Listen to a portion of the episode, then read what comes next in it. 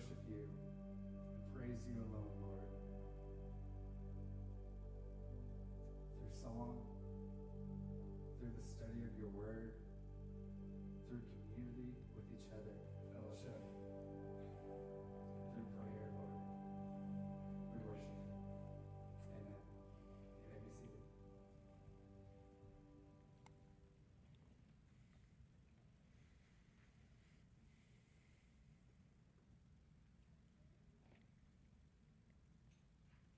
This sermon will be a, a bit, a tad bit awkward to give. Uh, and the reason is, uh, is because it is at least partly about what good pastors look like. And so that feels a little weird to me uh, to stand up here and preach that to you. And so let me just get this out of the way right away. Uh, I am not standing up here acting like I do all of the things uh, that Paul is about to describe. Okay, I don't do that. Uh, but by grace, I am striving for it. All right? Uh, and this passage truly is a great help to me. Uh, but I also think this passage will be greatly helpful for you too. I really do think that. Uh, as Paul is not only talking about what good pastors should look like, uh, but really anyone doing any kind of ministry whatsoever, um, really they should look like this too. Okay? And, and that should include every Christian in the room tonight. So I do think this will be greatly beneficial uh, to you guys also. Let's check it out together. This is Galatians chapter 4, and we'll read verses 10 through 20. Galatians chapter 4, 10 through 20. Um, if you don't have your Bible with you, that's okay. The, the scriptures will be on the screen, and also the scripture will be at ljc.life in the sermon notes. Okay, verse 10. This is the Apostle Paul speaking. He says, uh, You are observing special days and months and seasons and years. I fear for you that somehow I have wasted my efforts on you. I plead with you, brothers and sisters, become like me, for I became like you. You did me no wrong. As you know, it was because of an illness that I first preached the gospel to you. And even though my illness was a trial to you, you did not treat me with contempt or scorn. Instead, you welcomed me as if I were an angel of God, as if I were Christ Jesus himself. Where then is your blessing of me now? I can testify that if you could have done so, you would have torn out your eyes and given them to me. Have I now become your enemy by telling you the truth? Those people are zealous to win you over, but for no good. What they want is to alienate you from us, so that you may have zeal for them. It is fine to be zealous, provided the purpose is good, and to be so always, not just when I am with you. My dear children, for whom I am again in the pains of childbirth until Christ is formed in you. How I wish I could be with you now and change my tone because I am perplexed about you. Let's pray together. Father, thank you for your precious words here. We know that these words are living and active.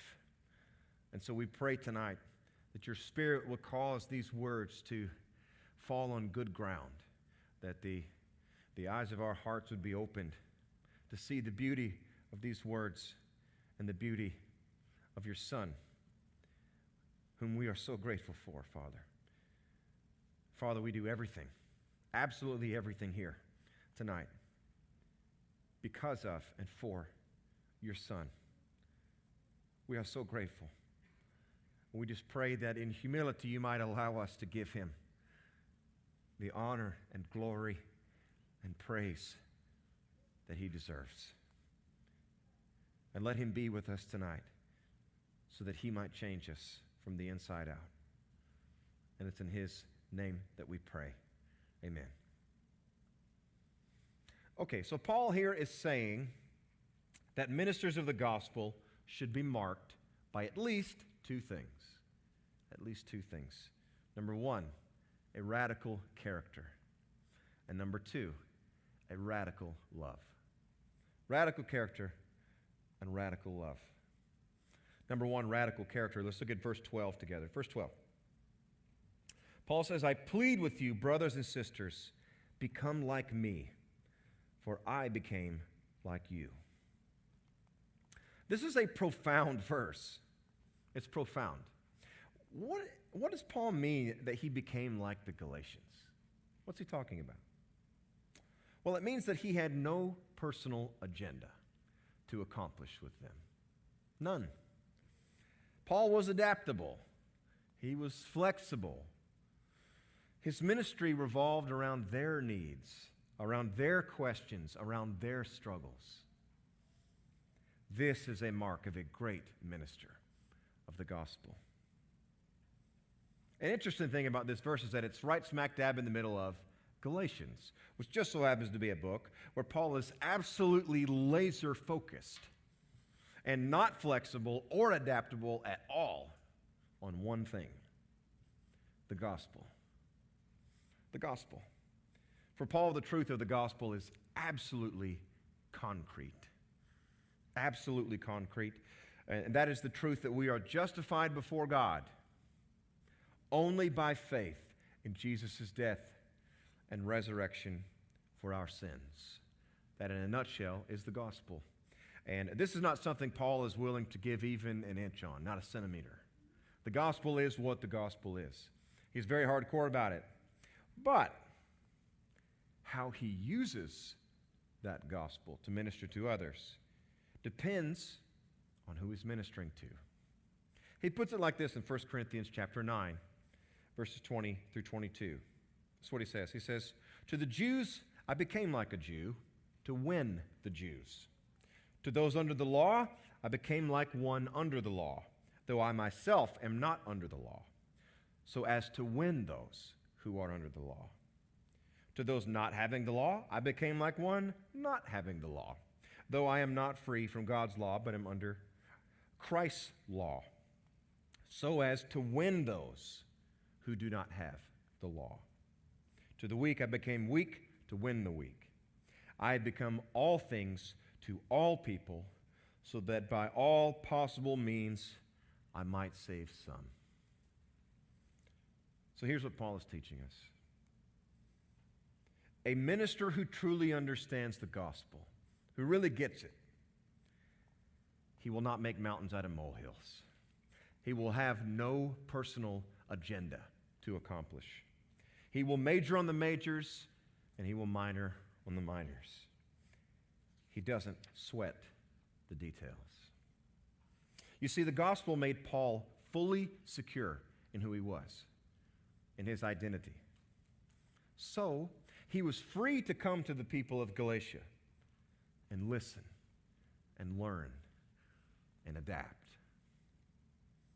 This has been a problem with American missionaries for many years now. They go to other countries as the Great White Hope. And they look to impress onto other nations and other cultures the American way of doing church. And as you can imagine, this has been largely ineffective. Thankfully, though, in recent decades, things have changed. The strategy has shifted now to where missionaries are moving to foreign countries and they're spending lots of time doing what Jesus did and what Paul did. And that's listening to the people, learning the people, loving the people, with no agenda other than to further the gospel. And as you can imagine, that's been far more effective. far more effective. This is such an important lesson here from Paul. But it's not the only lesson he gives us. Look, he says, he says that because he became like the Galatians, that the Galatians should become like him. Now, this is striking. Who even talks like this? right? Who even talks like this? This is pretty amazing stuff from Paul. Here's what I mean. We've all heard people say, You should become like me. We've heard people, you know, on, the, uh, on TV and social media and um, maybe even some televangelists and pastors. You, have probably heard them say, You guys should be like me. Uh, and these are people who do seem to have at least some parts of life figured out. And if you'll just do what they do and say what they say, then you'll figure life out too. Life will go well for you. Uh, and these people are strong, but often are not approachable. Their heads are usually pretty puffed up. And you will rarely hear people say, or hear these people say, I will become like you. No, you should become like me. That's what you'll hear them say. But also, we've all known super humble and relaxed people who would have no problem saying, I will become like you. No problem saying, I will become like you. No problem. These people are fun to be around most of the time because they're flexible and adaptable. They just kind of go with the flow. Um, they, uh, uh, they're usually very humble and, and very approachable. But you will rarely hear people like that be so presumptuous, presumptuous as to say, You should be like me. Very rarely will you hear someone like that say those words. You should be like me. So, do you see how radical Paul is? See how radical this is? Paul is a combination of both. He's a combination of both. He is radically bold and yet radically humble, too, at the same time. Someone who is fully adaptable and relaxed around you, but who also is not afraid to call you to more. So here's two important points that Paul shows us. Number one, you need Christians around you who are like this. You really do. People like this will change your life. They will change your life. And number two, you need to be becoming Christians who are like this. You can make a truly profound impact in this world if you share these character traits. But then the obvious question becomes how in the world can you and I become a person with these character traits? How can we be both strong and approachable? You know, usually when we're kicking butt at life, things are going well, we're living up to our standards, we will be bold and confident, but not humble and understanding. And when we're failing at life, things aren't going so well, we're not living up to our standards, it's very easy to be humble and understanding, uh, but we will not be very bold and confident. So, how do we combine these qualities? There's only one way. There's only one way to combine the two. We must ask ourselves this question over and over and over again throughout our lives. And the question is this do I believe, really believe, that I'm saved by grace alone? Do I really believe that I'm saved by grace alone? And here's why that question is so important for us to ask and answer continually. It's because it's only through the gospel of grace that I can truly be bold and confident without being a jerk. Why? Because my place in God's kingdom is permanently set. Permanently. Paul says that believers are right now already seated in heavenly places with Christ. We're already there. How crazy is that?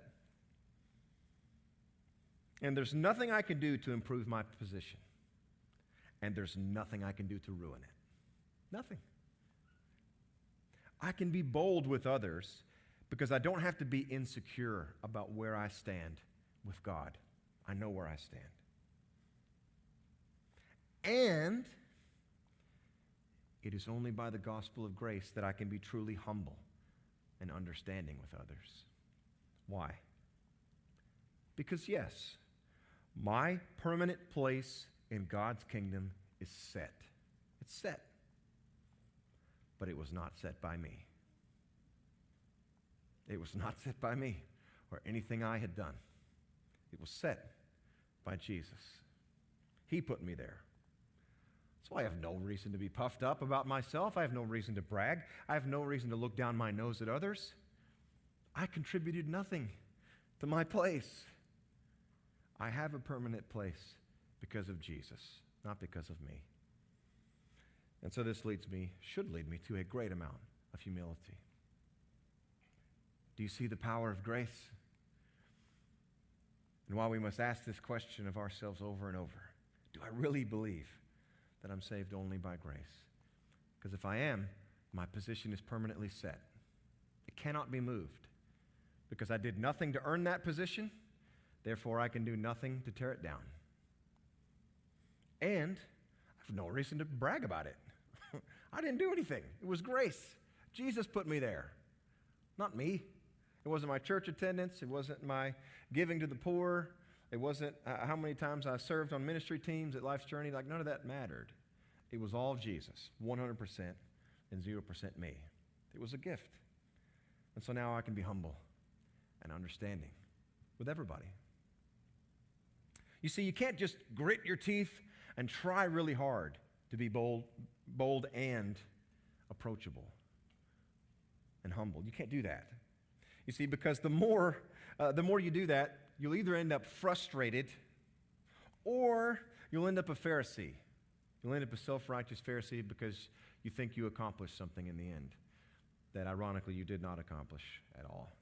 So you can't just grit your teeth and try to be bold and humble. You can't just try super hard to be like Paul. You can't do it. No, your own efforts won't work. But grace will. Grace will work in you. How? Well, the more your heart is moved by the wondrous love and grace of Christ, the more your heart will automatically produce a character like this. Automatically. You won't even have to try. I guess that's why they call it the fruit of the Spirit and not the fruit of the flesh. Right? Because it's simply through your faith in the gospel that the Spirit produces the heart change. The Spirit produces the heart change, not you. You don't have to grit your teeth and try really hard. All you have to do is believe the gospel. And to me, this is really what discipleship is, if you want to boil it down in a nutshell statement. This is what I think it is. I think it's Christians resting in the gospel of grace, helping other Christians rest in the gospel of grace. And that's it. That's it. And you see, once you rest in the gospel of grace, the Spirit does all the work. There's no achievements to run after, there's no ladders to climb. It's just resting in the infinite love and grace of Christ. And then the Spirit gets a chance to do the work he was designed to do. Okay, so that's point number one a radical character. And number two, one characteristic really good ministers of the gospel should have is radical love. Let's look at verses 19 through 20. 19 through 20. Radical love. Uh, Paul says, My dear children, for whom I am again in the pains of childbirth, until Christ is formed in you.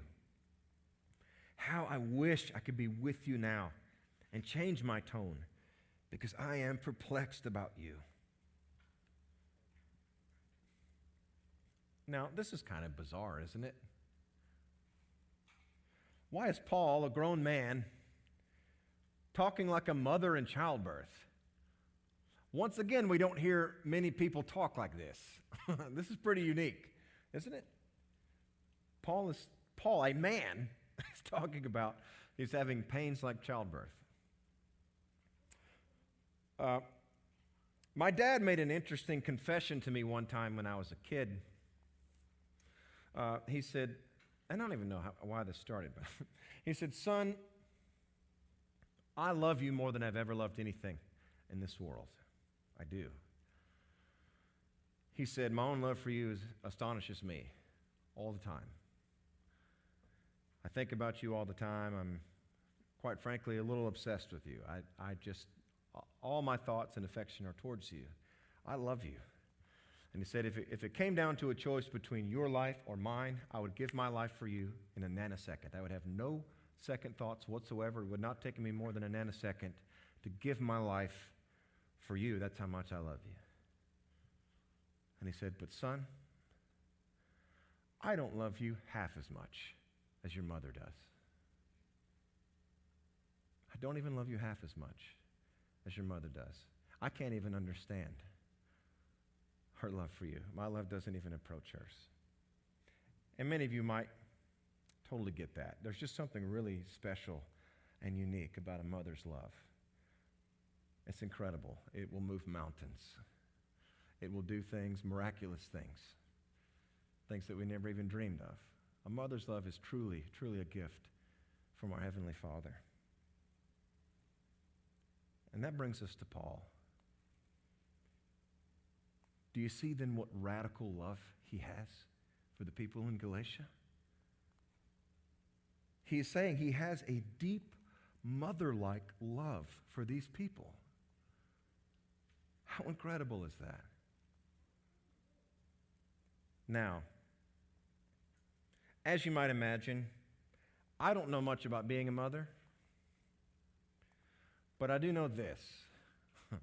I do know this. Mothers are never truly happy and content in life unless their children are happy and content in life. That's a mother's heart. And this is Paul's heart for these people.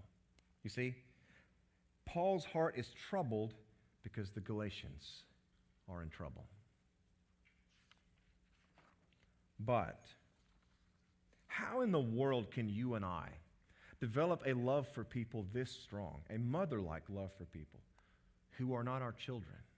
How can we do that? Once again, only the gospel of grace can produce a love like this. Because Jesus laid down his life for Paul. Paul was moved to love others in the same way, to lay down his life for them, to lay down his own personal agendas. He can set those to the side and just fully give himself to the people of Galatia. He has nothing to lose after all, remember? His eternal place is already set. And he is confident that he has the eternal love of Christ and that it is unconditional and that there's nothing he can do to lose it. He has no need to become self consumed because the love and acceptance of Jesus can never be taken from him, ever. No matter how much he sins or screws things up. Because Paul is so confident in Jesus' love, he's free. You see how freeing Jesus' love is? He's free to love others. He doesn't have to be self consumed. He doesn't have to worry about what he's doing and what his feelings are like. No. He has a great understanding of the infinite love of Christ for himself and for the people of Galatia. He gets it, he understands that. And he's so confident in him, he's in it, he's free. He's just free. He doesn't have to worry about himself. He can actually worry about others because he's so confident in the love of Christ. Now, what's really interesting is that the Galatians themselves used to have this radical love. Did you catch that? Look at verses 13 through 16. See, they used to have this same kind of love this radical self sacrificing love. He says in verse 13, As you know, it was because of an illness that I first preached the gospel to you. And even though my illness was a trial to you, you did not treat me with contempt or scorn. Instead, you welcomed me as if I were an angel of God, as if I were Christ Jesus himself. Where then is your blessing of me now? I can testify that. If you could have done so, you would have torn out your eyes and given them to me. Have I now become your enemy by telling you the truth? Clearly, something has happened to the Galatians. Something's happened. Paul sees a marked difference in them. At one point, they would have been willing to tear their own eyes out for Paul's sake. They treated Paul as if he were Christ Jesus himself. But now, now they are treating Paul as if he's the enemy. What a sad development. How did this happen? What was it? Was it that these new believers discovered the Old Testament, or that they heard about Abraham, or that they heard about the covenant of circumcision and were fooled? No, no, that's not what happened. What happened is this the Galatians lost the gospel, they lost it, or they left it behind. As Paul says boldly in chapter 3, verses 1 through 3. He says, You foolish Galatians, who has bewitched you? Before your very eyes, Jesus Christ was clearly portrayed as crucified. I would like to learn just one thing from you. Did you receive the Spirit by the works of the law or by believing what you heard? Are you so foolish after beginning by means of the Spirit? Are you now trying to finish by means of the flesh?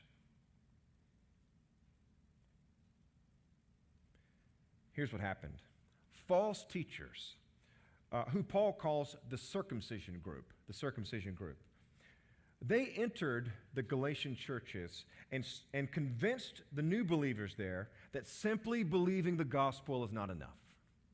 It's not enough. And the circumcision group taught that a person, a Christian, is only acceptable before God through faith in Christ and through strict obedience to the law. That you needed both. You needed grace, yes. You needed faith in Christ, yes, but then you also needed strict obedience to the law.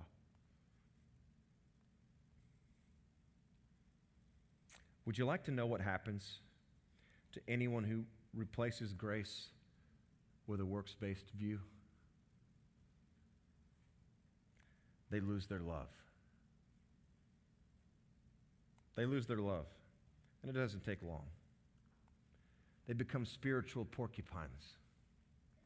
Their hearts become prickly and cold. And how could they not? How could they not? Every works based view in the world breeds insecurity and self righteousness. You see, when everything is riding on your works, you are suddenly under a lot of pressure. Are you not? If everything's riding on you and your good works, whew, that's a lot of pressure. It's hard not to feel it. Now, you might obey. You might still obey a good portion of the law, but your obedience will become anxious and selfish. Anxious and selfish. It's anxious in that you're just never quite sure if you're measuring up, if you're doing enough. That's what makes you anxious. And it's selfish because although you might be obeying God on the outside, you might be doing all the right things on the outside, you're not really doing them for God or for others. You're not. No, you're doing them for you. You're doing them for you. You're doing it because you want peace, acceptance, and blessing from God for yourself.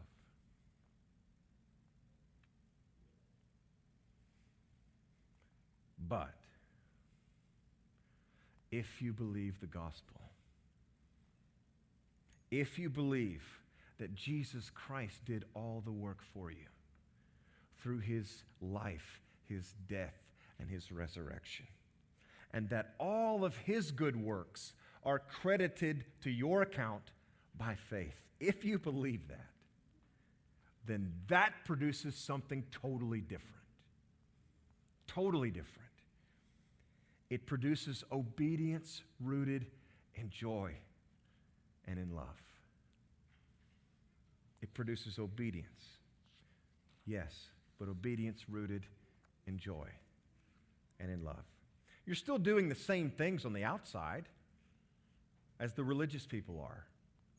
You look just the same on the outside, but on the inside, your motives are totally different. They're totally different. You're obeying out of joy and fullness of heart, not out of fear and emptiness of heart. Do you see the difference? There can be two people that sit next to each other at church every Sunday, and they do all the same things. All the same things. All of them, they both give their money, they both serve on a team somewhere, they're both actively involved in a life group. They both rarely miss church. They, they both serve the community. But both are doing all of those things for radically different motives. Radically different. One is doing it because they're afraid and they're insecure. And they're trying to earn their way with God. They're trying to earn their acceptance, earn His acceptance and His love. And so they're anxious and afraid. But the other is doing it out of pure love and joy and confidence in Christ. And they just want to delight Him. They just want to delight the one who gave His life for them. That's why they're doing all of the things. And they just want to share this message of hope with others. That's why they're doing all the things. It's the same set of things, but the heart behind the, the two sets could not be more different. Unfortunately, most people who come to church, and many, many pastors out there, have the same view as the circumcision group. They think Christianity is just one more behavior modification program. Don't drink or chew or run with girls who do. That's what they think Christianity is like. And so they might be doing all of the things, all the stuff, but they're doing them because they're afraid, because they're insecure. If you're here tonight and that's what you think Christianity is, I have good news for you. It's not. That's not what Christianity is. No, Christianity is about something far, far better than that. You see, when Paul first came to the Galatians, he was tore up from the floor up. He was. Did you catch in verse 13 what he said? Look at it. Verse 13. 13 and 14. He says, As you know, it was because of an illness that I first preached the gospel to you. And even though my illness was a trial to you, you did not treat me with contempt or scorn. So, Paul is saying that he had an illness when he first came to the Galatians that was so bad, it was a trial to the Galatians. That's pretty bad. But that's not all. Just one page over in this book, Paul explains that his body is covered in scars.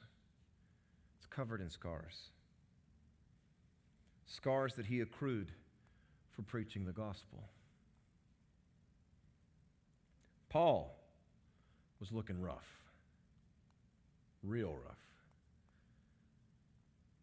He was deathly sick, and he was cut from head to toe. So the question then for any rational person becomes why? Why would Paul do all of this? Why would he continue to travel around the world and preach the gospel while deathly ill? Why would he do that? Why would he let himself be subjected to torture and be cut for Jesus? Why? I'll tell you why. Because Jesus was tortured and cut for Paul. like you and me. Paul was a sinner. He was a sinner, a rebel against God, deserving of punishment from God. But in an unfathomable act of love, Jesus Christ stood in Paul's place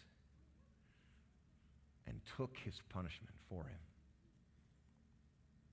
And you know what? Jesus stood in your place too. He stood in my place too. And he took the punishment from God that I deserved and that you deserved. And now there is no more punishment left for those who believe. None. There is only love. No more punishment, only love from your Heavenly Father. Jesus took all the punishment so you could get all the love and all the blessings. Don't you see? It was a joy for Paul to serve this God. A joy. It was the thrill of his life to do so. This was a joy to serve Jesus, not a duty. Duty will not make anyone subject themselves to torture, but love will. Just like a mother's love. A mother would subject herself to the most painful torture and agony for her children. Our Heavenly Father loves us like that. He loves us like that. Our precious Lamb was willing to endure the worst agony in our place because of his great love for us. And this is Christianity. This is Christianity. It is not a behavior modification program, it is a love relationship between the Creator and the people that He loves so dearly, people that He died for. You see, Paul willingly and joyfully chose to follow Christ wherever he called him, even if it cost him everything. Paul would write in Philippians chapter 3 verse 8, I consider everything a loss because of the surpassing worth of knowing Christ Jesus, my Lord for whose sake I have lost all things. I consider them garbage that I may gain Christ. that, folks, is the power of love. As the hymn writer would say, How long beneath the law I lay in bondage and distress. I toiled the precept to obey toiled without success. But to see the law by love fulfilled and hear his pardoning voice transformed a slave into a child and duty into choice. Let's pray together.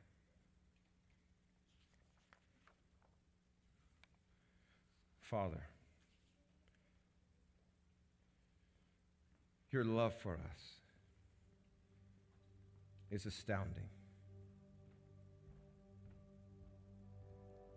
It's astounding that you would send your precious son to be tortured and to be cut on our behalf. When we didn't love you, we hated you. And yet, Father, you loved us and desired a relationship with us. what can we even say, Father, about a love like that?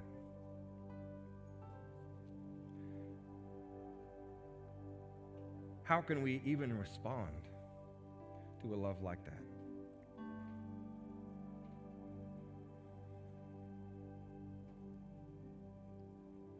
Father, we are so anxious and stressed about so many things. So many things that don't matter. Please, Father, give us your spirit